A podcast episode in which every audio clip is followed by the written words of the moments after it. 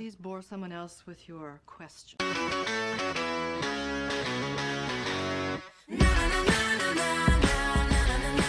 שלום, אני אמיתי, והשבוע עשיתי בינג' על אה, סדרה מצוירת בנטפליקס. והיא מאוד לא טובה, אני לא... איזו?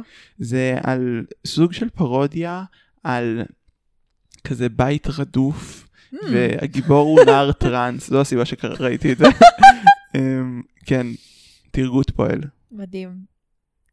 אני תמר, ואני בכיתי היום שלוש פעמים. מזל טוב. כל פעם מסיבה אחרת, ובעצם מאותה סיבה, שהיא החיים. ברוכות הבאות לאלוהים לובשת פראדה, פודקאסט פרשת השבוע, שלא תשמעו באף מקום אחר, באף בית כנסת, מה אנחנו אומרים? באף בית כנסת. אנחנו מדברות בפודקאסט על תיאוריה פמיניסטית ותיאוריה קווירית, וקצת על השם. אה, והיום אנחנו מדברות על פרשת פנחס, ועל ספר שאנחנו מאוד מאוד אוהבות, שקוראים לו החברה הגאונה. נכון, שימי לב, שיר ראובן, עשינו את זה לפנייך. סבבה. אם איכשהו את שומעת את זה, אין לי ספק שהיא תצרי קשר, שיר. מאזינה קבועה של הפודקאסט. אם מישהי מכם מכירה אותה, תשלחו לה את הפרק הזה. כן, כן. זה נכון, זה הולך להיות פרק טוב. נכון. השבוע אה, פרשת פנחס, ויש שם קטע שבו הוא רוצח מישהו ששוכב עם אישה לא יהודייה. אנחנו לא נתעסק בזה כרגע, אה, אלא בבנות צלופחד, שזה. סיפור, אה, סיפור טוב. זה קורה ככה. אוקיי. ותקרובנה בנות צלופחד, בן חפר, בן גלעד, בן מכיר, בן מנשה, למשפחת מנשה, בן יוסף, ואלה שמות בנותיו. קוראים לה מחלה? כן. מחלה. מחלה, נועה וחוגלה ומילכה ותרצה. ככה אני אקרא לילדות שלי. ותעמודנה לפני משה ולפני אה, אלעזר הכהן ולפני הנשיאים וכל העדה, פתח אוהל מועד לאמור. אבינו מת במדבר, והוא לא היה בתוך העדה הנועדים על אדוני בעדת קורח, כי בחטאו מת ובנים לא היו לו. למה ייגרע השם אבינו מתוך משפחתו, כי אין לו בן, תנה לנו אחוזה בתוך אחי אבינו. ויקרב משה את משפטן לפני השם, ואומר אדוני אל משה לאמור, כן בנות צלופחד דוברות, נתון תיתן להם אחוזת נחלה בתוך אחי אביהם, והעברת את נחלת אביהן להן. ואל בני ישראל תדבר לאמור, איש כי ימות ובן אין לו, והעברתם את נחלתו לביתו. ואם אין לו בת, ונתתם את נחלתו לאחיו, ואם אין לו אחים, ונתתם את נחלתו לאחי אביו. אז אני אעשה ריקאפ למה שקורה פה. מהמם. בנות צלופחד מגיעות ואומרות למשה ואומרות תשמע אבא שלנו מת לאבא שלנו לא היה ילדים היו לו המון בנות לאחת מהם קוראים לה מחלה מהמם. זה לא בסדר למה ייגרע שם אבינו מתוך משפחתו זה לא בסדר שהנחלה שלו פשוט תעבור הלאה אנחנו רוצות לרשת והפנייה שלהם גורמת לשינוי ממש בהלכה כלומר מהמם. אלוהים מוסיף עוד חוק הלכתי ואומר, כן, מין לא שמתי לב, זה באמת אה, בעיה הלכתית, לא יודע, לקונה כזה משפטית, מהמם. אה, וטוב שאמרתן, הנה יש חוק חדש. זה באמת, זה איזה פנינה פמיניסטית מטורפת בתנ"ך. שפתאום בתוך כל הטירוף רצח וסקילה שהולכת שם, יש כאילו אשכרה חוק שאומר שאם למישהו יש ילדים והוא נפטר, הנחלה שלו עוברת לילדים האלה, גם אם הם מסוג נקבה כאילו. כן. זה, זה די פסיכי. זה באמת כאילו, ממש קול. כשחושבים על זה שבארצות הברית עד שנות ה-60 או ה-70, נשים לא יכלו שיהיה להם חשבון בנק, כאילו, זה מטורף. כן. אני חושב, מה עוד מגניב כאן? אמ, יש כאן את הפסוק למה ייגרע שם אבינו. עכשיו, יש קטע בתורה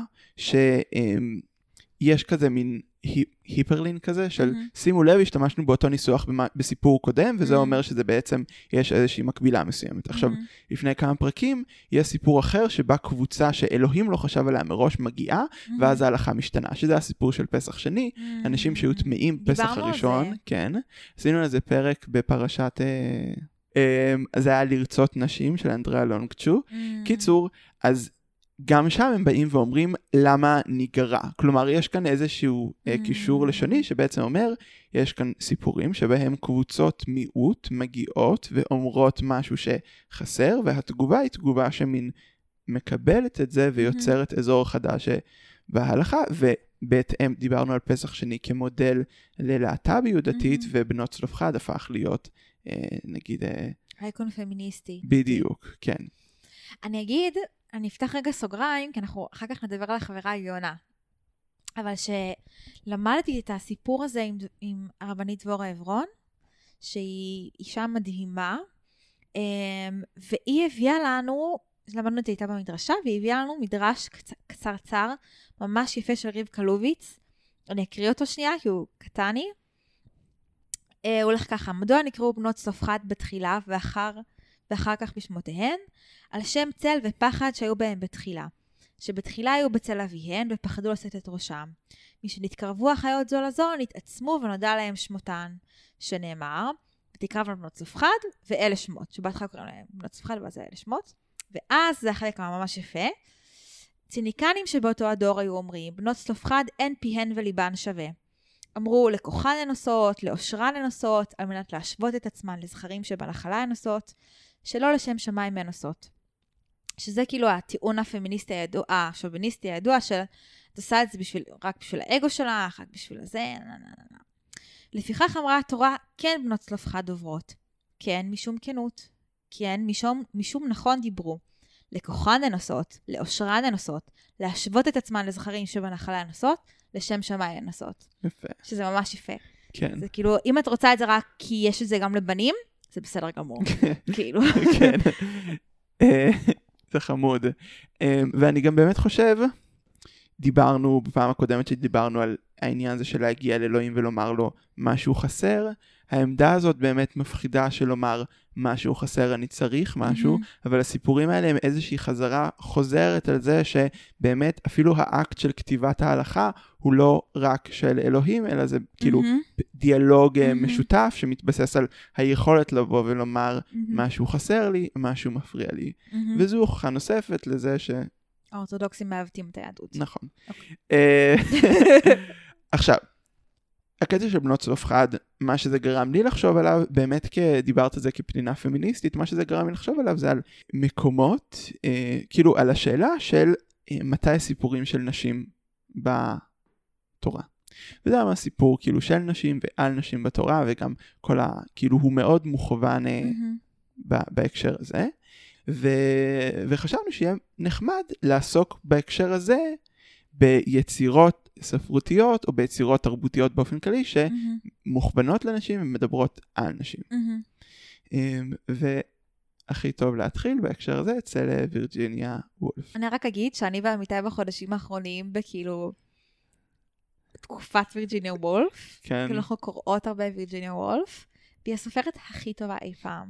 היא הסופרת שכתבה הכי טוב בעולם. שתדעו את זה. אמ, אוקיי. ממליצים להתחיל באלה מגדלור. וואי, כן. הספר הכי טוב. או להתחיל הכי בכל טוב. השאר ולסיים בזה כי הוא הכי טוב. אבל בעצם להתחיל באלה מגדלור. כן. לא, לא, להתחיל איתו. אה, אז, אז ככה, בסוף חדר משלך, מהמם, וירג'יניה וולף אה, קוראת ספר מומצא, זה לא ספר אמיתי, מהמם. היא קוראת לו הרפתקת החיים של מרי קרמייקל, שזה אחד השמות הבדויים גם שהיא אומרת בתחילת, בתחילת אה, הנאום שלה בחדר משלך, היא אומרת תקראו לי מלא מלא שמות, ואחד מהם זה מרי קרמייקל, מהמם. ואז היא, היא פותחת את הספר שהיא מדמיינת, כשהיא מדמיינת איך נשים בעתיד יכתבו ספרים. ספרים, בדיוק. הספר הזה מדבר על המערכת יחסים בין קלוי ואוליביה, כאילו כשהיא מדמיינת את הספר הזה, היא מדמיינת ספר שבו הדגש זה על המערכת יחסים בין שתי האנשים האלה, והיא מנסה לדמיין או לנסות כזה מין לשער מה יקרה כשסופרת תדע לכתוב על חיבה בין שתי נשים, היא גם כזה מוסיפה לזה איזושהי אמירה של כזה, ואתם יודעות, לפעמים נשים אוהבות נשים, שזה אחת מאין ספור הקריצות הביסיות שהיא עושה בספר. כן, אמ, אז, אה, אז זה מה שהיא עושה, והציטוט הולך אה, ככה. ודבר נוסף, המשכתי כשאני מציצה שוב בספר, הולך ומתברר. לנשים, כמו לגברים, ישנם תחומי עניין מעבר לאלה של עקרת הבית. תארו לעצמכם שהגברים היו מוצגים בספ... בספרות אך ורק כמאהבים של נשים, ולעולם לא כידידים של גברים אחרים, כחיילים, הוגים, חולמים. כמה מעט היו מוקצבים להם במחזותיו של שייקספיר, וכמה הייתה הספרות ניזוקה. אם קלוי מחבבת את אוליביה ומרי קרמייקל יודעת כיצד לבטא את החיבה ביניהם, הרי היא מדליקה לפיד בחשכת חלל עצום ממדים, שאיש לא ביקר בו עדיין. מרצדים בו אורות עמומים וצללים עמוקים, כמו במערות המתעכלות כנחש, שבהם מתקדמים עם נר מהבהב, בלי לדעת מה לפנייך. אמ, אז באמת, בעצם מה שהיא אומרת, זה כאילו, נשים מוצגות אך ורק כאיזושהי השלכה של פנטזיות גבריות על מה מקומן של נשים בחיים, ואז היא אומרת, אך ורק כמאהבים, של, כאילו, אך ורק כמאהבות, ואף פעם לא כחברות, הוגות, יוצרות, אנשים עם חיים, שהם לא רק ביחס לדמויות הגבריות, כאילו. וזה כל כך יפה הדימוי הזה, שהיא אומרת, אם הספר כתוב על חברות בין נשים, הסופרת מדליקה לפיד בחשכת חלל עצום מימדים.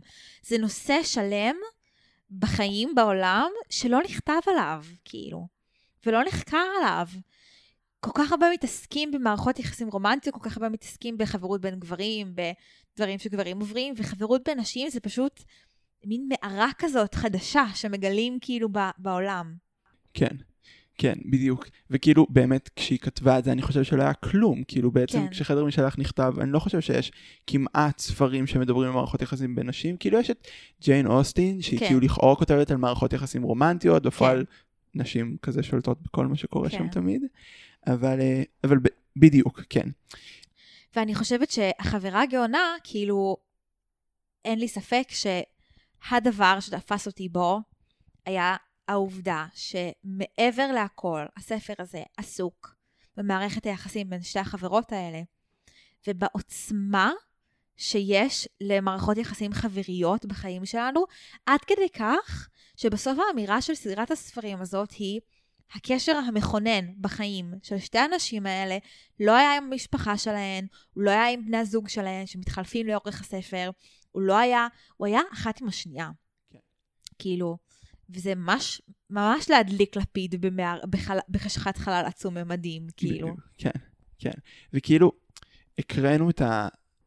יש לה נאום סיום לספר, אבל באמת מה שחשוב לשים לב זה שכאילו הנאום סיום שבו היא מין מנסה לדמיין מה יקרה בעתיד האוטופי, אז הוא מגיע ישר אחרי הקטע הזה. כלומר, היא חושבת שהיא כותבת את זה מאיזושהי נקודת מבט שהיא קוראת ספרות ונמאס לה כי הכל משעמם אותה והכל לא מהמם. כתוב טוב, ואז היא מהמם.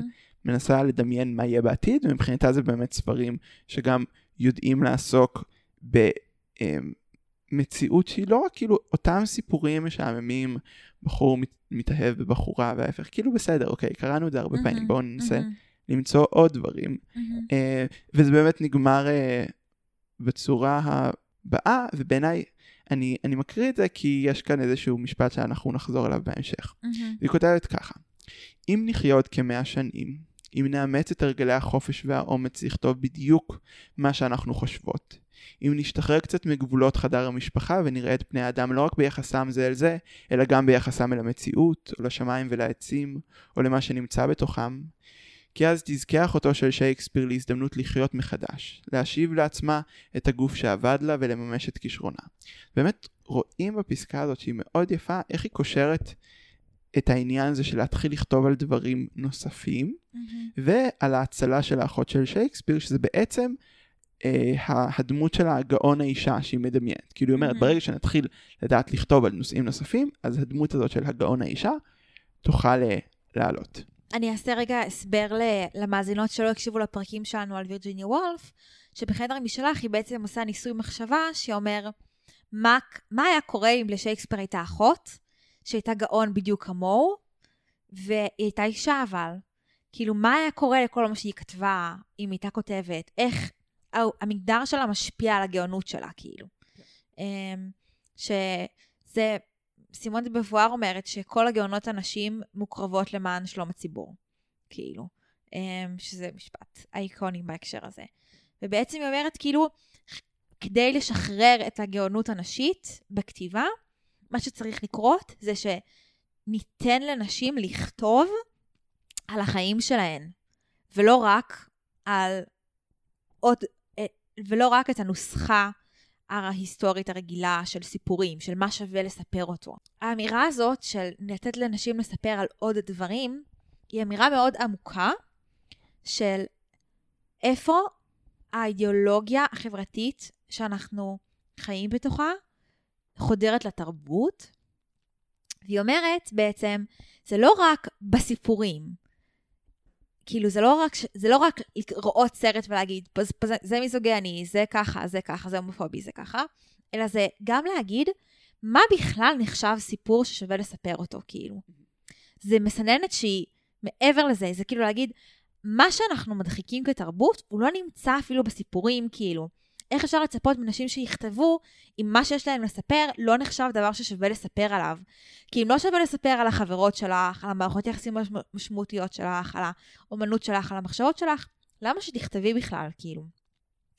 ואני חושבת שההיעדר של נשים מסיפורים, אם זה בטלוויזיה, בקולנוע, בספרים וזה, הוא כל כך עמוק, שכשאנחנו, אוכ- כשמדברים על, על, על מבחן בקדל, שזה מה שאנחנו נלך עכשיו להסביר אותו, נדלקת כזאת נורה מטורפת, ורואים עד כמה רוב יצירות המופת שאנחנו קוראים לא, עוברים, לא עוברות את המבחן הזה, וזה מה שהופך את זה כל כך טוב וכל כך עוקצני. יכול להיות שכשאנחנו מדברים על הדברים האלה, אתן חושבות על מבחן אה, בקדל, גיליתי שאומרים בקדל, או משהו, אשכרה. משהו בסגנון הזה, או נראה לי. זה הדבר האחרון שאני יוצא אח- עליו, פעם קראתי לזה בכדל או בכדל, יאללה. בקדל. יאללה. אז ככה, מה זה אומר? הוא הומצא על ידי אליסון בקדל, שהיא. קריקטוריסטית אה, מהמם. לסבית אמריקאית. יש לה, היה לה כזה קומיקס אה, שיצא כזה באופן קבוע, שקראו לו Dykes to watch out for. אמ, והיא פרסמה, בשנת 85, זה לפני יחסית זמן, אחת הדמויות בכזה קומיקס אומרת שהיא הולכת לסרטים רק אם יש בהם, זה, זה שלושה חוקים, לפחות שתי דמויות של נשים, הן משוחחות ביניהן, ונושא השיחה אינו גבר. עכשיו כמעט כל. הספרים אה, נפסלים, כל, כמעט כל הסרטים נפסלים בזה, כמעט כל יצירות האמנות נפסלות על זה, כי גם אם זו יצירה נגיד על נשים, זה בדרך כלל לדבר על הקראשים שלהם ועל על מהמם, ההתאהבויות שלהם. מהמם. אמ, וכן, אז זה, וכאילו זה, זה מין דבר שעדיין משמש בעולם כדי לחשוב אה, על דברים, והיא ממציאה את הדבר הזה על בסיס חדר משלך. לא על הציטוט שאנחנו הקראנו, יש ציטוטים אשכרה. אחרים, כן, אבל יש קישור בין הדבר הזה לבין מבחן בקדל, או לפחות, אני מאמין לוויקיפדיה עכשיו, אני לא בדקתי את הביבליוגרפיה של זה, אבל זה סבבה, בעיניי לפחות. אז באמת, באמת מבחן בכדל זה כאילו חוזר על מה שאנחנו אמרנו עד עכשיו, אה, יש עוד סיפורים בעולם חוץ מהסיפור של רומאו ויוליה, לא יודע, משהו באזור הזה. מהמם. אה, עכשיו, הספר המפורסם שיש סביבו הכי הרבה הייפ זה, או סדרת הספרים זה החברה הגאונה. החברה הגאונה זה, זו סדרת ספרים אה, שהמרכז שלה זה לתאר את מערכת היחסים בין אלנה גרקו לבין לילה צ'רולו, ככה Mhm. הוגים את זה. אה, וזה באמת מערכת היחסים המרכזית, וזה, הסדרה הזאת התפוצצה, אני לא יכול לתאר עד כמה, כאילו, היא הייתה מאוד מאוד פופולרית. אה, עשו עליה סדרה, היא נמכרה בטירוף. וזאת סדרת ספרים, כלומר, יש ארבעה ספרים שיצאו לאורך איזה חמש שנים, ואנחנו אנ- ק- קנינו אותם וחיכינו להם, וכאילו מבוגרים, היה מין, אה, מין ההארי פוטר של המבוגרים כזה. בדיוק, כן, זה כאילו כן. מן ההשוואה החוזרת, כן. כאילו להארי פוטר גם יש, כל בוט קורה בנפולי, ויש עכשיו מין סיורים בנפולי בעקבות הסדרת ספרים, כאילו זה ממש הייפ כן. כזה שגם יוצר merchandise, ו... כן.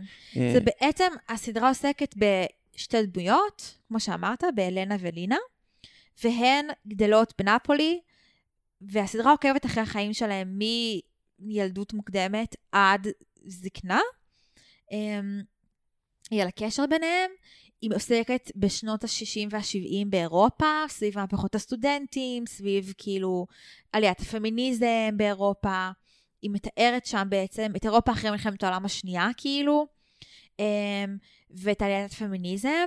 וזו סדרה שעוסקת בשאלות, זה בעצם מין מסע התבגרות כזה, סדרת התבגרות כזאתי, אמ, על שתי הנשים האלה, ועל איך הזהות שלהם מתעצבת אחת מול השנייה, כאילו. כשלסדרה קוראים החברה הגאונה, ולא ברור מי החברה הגאונה. כלומר, ברור שכל אחת מהבנות האלה חושבת שהשנייה היא החברה הגאונה. כי יש את לינה, שהיא כאילו מין גאון כזאת, היא מעצבת נעליים בגיל 12, והיא הכי חכמה, והיא כותבת נורא טוב, והיא כאילו כזאת מין וונדר קיד כזה. אה, אבל היא מגיעה ממשפחה מאוד ענייה ומאוד פטריארכלית, שמשאירה אותה בבית, ספוילר אלרט. ויש את אלנה, שהיא כאילו פחות מבריקה מלינה, אבל היא יותר חרוצה, יותר חנונית, יותר שקדנית, אה, גם פחות סקסית, בגלל זה היא לא מתחתנת מוקדם כמו לינה, אה, וזה מציל אותה באיזשהו מקום, כאילו, מה... מחיי עקרת הבית, שלינה בסוף מוצאת את עצמה חיה אותם. והיא נהיית פרופסור לספרות או למגדר, אה, והיא מרצ... נוסעת להרצות כאילו בפני סטודנטים על פמיניזם, והיא כותבת ספרים, והיא... וכל הזמן היא מרגישה שבעצם לינה היא הגאונה. כאילו, ולינה כל הזמן חושבת שאלנה היא הגאונה. אז זה מין ספר מאוד מאוד מעניין על נשיות ועל חברות ועל, כמו שעמיתי אמר, אתה זוכר מה שאמרת לי על הספר הזה? כשאני ועמיתי קראנו את החברה הגאונה, אז עמיתי אמר לי, אני ממש אוהבת את הספר הזה, כי הוא גרם לי פעם ראשונה להרגיש שזה בסדר שאני, שונא, שאני גם שונאת חברים שלי. אה, כן, כן. זה נכון. לא, כי... על אוקיי, המורכבות שבחברות. זהו, זה נכון, כי זה ספר שמה שהוא אומר, הוא כאילו מקדיש אה, את כל הרצינות הספרותית והיצירתית האפשרית ל- לתאר קשר בין שני חברים, וזה לא כאילו קשר רומנטי. מהמם. ואז משהו בזה, זה כאילו זה באמת היה לי נורא חדש, כאילו להבין ש, שאפשר לתאר את זה, שאפשר להקדיש, כאילו ליצור סביב זה, שאפשר לכתוב על זה, זה גם הרגיש חדש, זה גם כאילו מין פתח לי כזה אזורים נוספים מהמם. של התנסות. מהמם. אני חושב שזה מה שהופך אומנות לאומנות טובה, כאילו העניין הזה של. לשנות את התודעה שלך, ככה שאתה תוכל לחוות את העולם בדרכים נוספות. אני חושב שלכתוב על חברות כן. ולגרום לחברויות שלך להפוך לדברים עמוקים ומורכבים יותר זה חשוב. אני גם, הספר הזה גם ליווה אותי במחשבות סביב כזה אחאות כזה, כאילו, כי הם כן מתארות קשר שהוא די של אחיות ב, מהמם. גם באותו מקום, מהמם. גרו. ו- והדגש על זה שכאילו צריך לתת למערכות יחסים האלה אנרגיה, צריך לחגוג אותם וצריך מהמם. להסתבך סביבם, אני חושב שזה מאוד חשוב, וזה שוב חוזר לעניין הזה של וירג'יניה וולף, וזה שוב גם חוזר ל... כזה ללסבית הכועסת שמדברת על מבחן בקדל של כזה, אני רוצה דברים חדשים, מהמם. וזה בהחלט, אה, זה בהחלט חדש. וואו, זה מזכיר לי, ראיתי מים מדהים. ש- באמת, מים זה- מקום שקורים בו דברים תיאורטיים עמוקים, אני אוקיי, מצטערת. אוקיי, אני איתך. כאילו. המים אמר, זה הזוי בעיניי שצוחקים על נשים שמאוהבות קומדיות רומנטיות. ז'אנר שבו לנשים קורים דברים טובים, ובעוד בשאר הז'אנרים הן נרצחות, נאנסות, נעלמות, כאילו, מטומטמות, אה, נזרקות וכו' וכו' וכו'. וכאילו הייתי כזה, או מיי גאד, כאילו, ברור שאנחנו אוהבות קומדיות רומנטיות, כי רוצחים אותנו בשאר הסרטים. כאילו, אבל לעומק, כאילו שהרצון לצרוך אומנות שהיא עוסקת בחיים שלך, הוא לא איזה רצון פמיניסטי הזוי, כאילו, אלא הוא, לא שיש דבר כזה רצון פמיניסטי הזוי, לא, אבל, אה, דווקא אנחנו בעד גם גם בעד, כאילו, own it, טרלול הפרוגרסיבי. כן. זה אנחנו. ככה נקרא לסיטקום שנכתוב עלינו, הטרלול הפרוגרסיבי. בקיצור, כאילו, שזה רצון כל כך עמוק וטוב, והוא גם באמת רצון יצירתי, אני חושבת.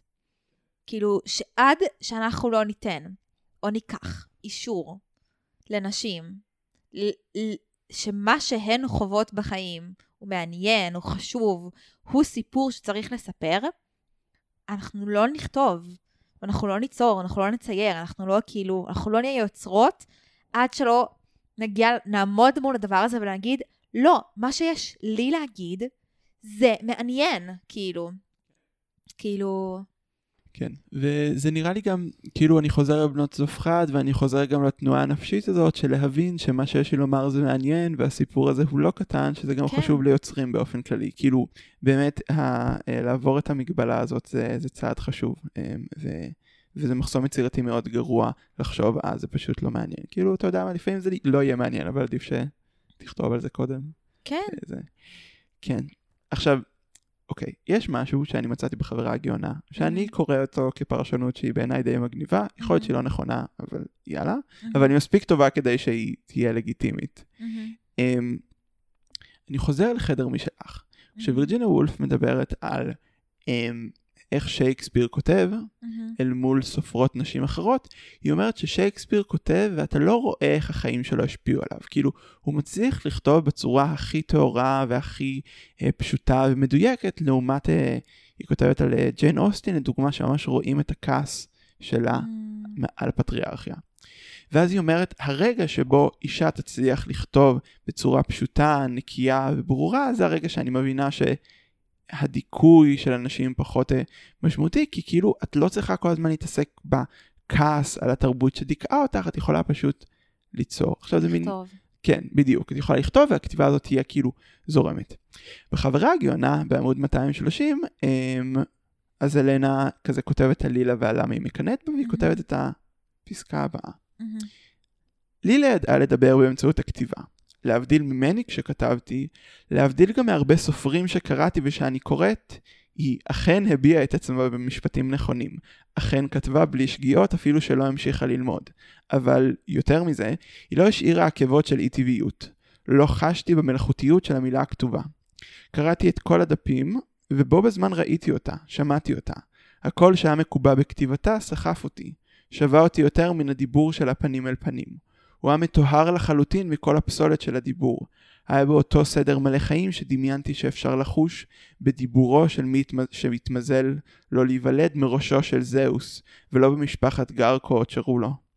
התביישתי בדפים הילדותיים שכתבתי לה, בטונים המוגזמים, בשטויות, בעליצות המזויפת, בכאב המזויף. אני אוהב קטעים שמדברים על הכתיבה. אה, כן, זה יפה. כן, אני גם חושב שאני מרגיש הרבה פעמים שכשאני כותב אז זה מוגזם מדי או פחות מדי, כאילו משהו ברגש תמיד קשה לי ב- באפקט שנוצר. אה, וגם אני חושב שאפשר לומר שכאילו שאלנה פרנטה מציבה את לילה כאחותו של שייקספיר, כי כאילו בעצם כשמתחילים לכתוב אז יש אפשרות להגיע ל... הטבעיות הזאת. בדיוק. אני חושבת, וזה גם מה שאני חושבת על חברה גאונה, שבעצם, בעצם לילה ואלנה הם אותה דמות. כאילו, זה מין ספר שהוא משחק אינטלקטואלי, בכאילו, מה היה קורה אם הייתי בוחרת את הבחירה השנייה, כאילו. והם כאילו אותה דמות. אפילו השוני ביניהם לא נובע מאיזה שוני מהותי, אלא הוא נובע מבחירה באיך אני רואה את עצמי אולי, כאילו. אמ, וכשהיא כותבת את זה על לילה, על הכתיבה של לילה, אני חושבת שהיא כותבת בעצם גם, כאילו, וגם, אגב, כשווירג'יניה וולף כותבת על ג'יין אוסטין, הן שתיהן מדברות על עצמן.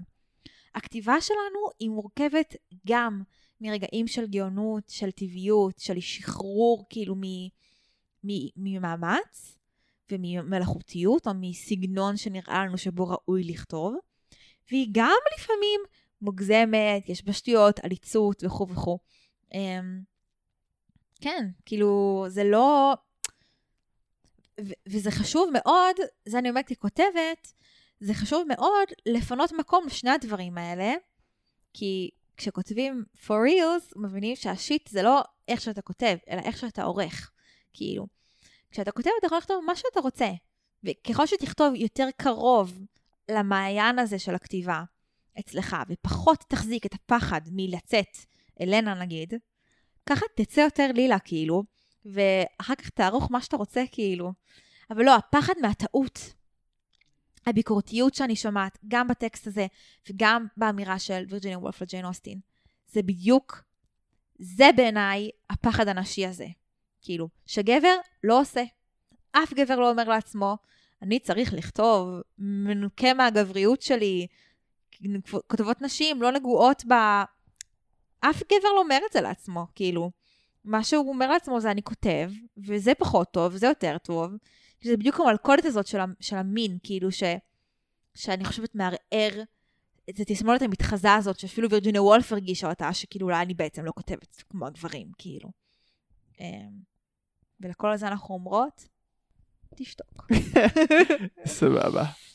אמ, אנקדוטה לקראת סיום, כן. סיפור נחמד, שאני... זה. אה, הפרק הזה רלוונטי גם לסיפורים לא רק של נשים, אלא גם לסיפורים של להט"בים, וגם בדיוק. לסיפורים של אנשים עניים, סיפורים מחוץ. ל... כן, לספקטרום המקובל. ויצא ספר, סרט לאחרונה, אני ממליץ לכולן אה, לראות, שנקרא Fire Island, אה, שפייר איילנד זה כזה אי קטן, קצת ליד ניו יורק, שיש שם תרבות הומואית מאוד מפותחת כזה בקיץ. כן, מגיעים, יש הרבה מסיבות, יש הרבה סקס כזה. אמ, ואני לא זוכר איך קוראים ליוצר של זה, אבל הוא כתב מחזה, כאילו תסריט, אה, שמבוסס כמעט לחלוטין, כאילו במבנה שלו לחלוטין על גאווה ודעה קדומה של ג'יין אוסטין, על סיפור שמעמיד במרכז שלו בעצם חברות בין שני גברים הומואים אסיאתיים. אה, וזה סרט, זה כזה מין קומדיה רומנטית, קווירית, ביקורתית, הוא מאוד חמוד, הוא ממש אחלה, אני מאוד ממליץ לראות אותו. אה, זהו, היה כזה מין אה, מחלוקת טוויטר כזה, כי מישהי כתבה שהספר הזה כושל במבחן בקדל, כי הוא באמת מדבר בעיקר רק על גברים. שזה דבר מאוד מעניין לומר על סרט שעוסק בתרבות הומואית, אבל נשים את זה Mhm. בצד, אבל האליסון בקדל, שהיא באמת זאת שהגתה את ה...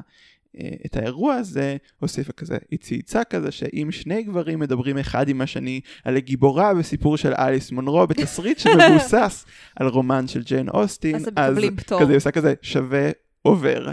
אמ, אז אה, הולך, קורא לכם לראות את זה, וסיפור טוב, אמ, וזה בעצם סוף הפרק שלנו, אתם נכון. מוזמנות לעקוב אחרינו באינסטגרם. אנחנו ממש נשמח לשמוע מכם מה חשבתם על חברה הגאונה אם קראתם, ומה חשבתם על מבחן בקדל, ובכללי, נשמח לשמוע מכם, אנחנו הכי זמינות באינסטגרם שלנו, שאתם יכולות למצוא אותנו בגד, קו תחתון, where's Prada, רגע לפני שאנחנו יוצאות לפגרת הקיץ שלנו, שבמהלכה תמר טסה להודו, ואמיתי מתפנן.